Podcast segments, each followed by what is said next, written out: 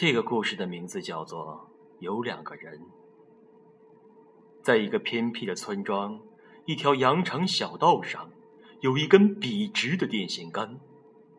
说来也奇怪，常常有人在那儿出事。不久前，一对年轻男女不小心骑车撞倒，当场毙命。一天晚上，五岁的小智和他妈妈在回家路上经过那儿。小智突然说：“妈妈，电线杆上有两个人。”妈妈牵着他的手快速走开，说：“小孩子不要乱说。”但是这件事很快就传开了。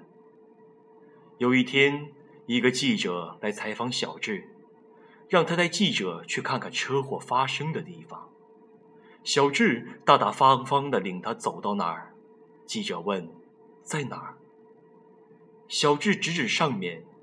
记者抬头一看，电线杆上挂着个牌子，上面写着：“交通安全，人人有责。”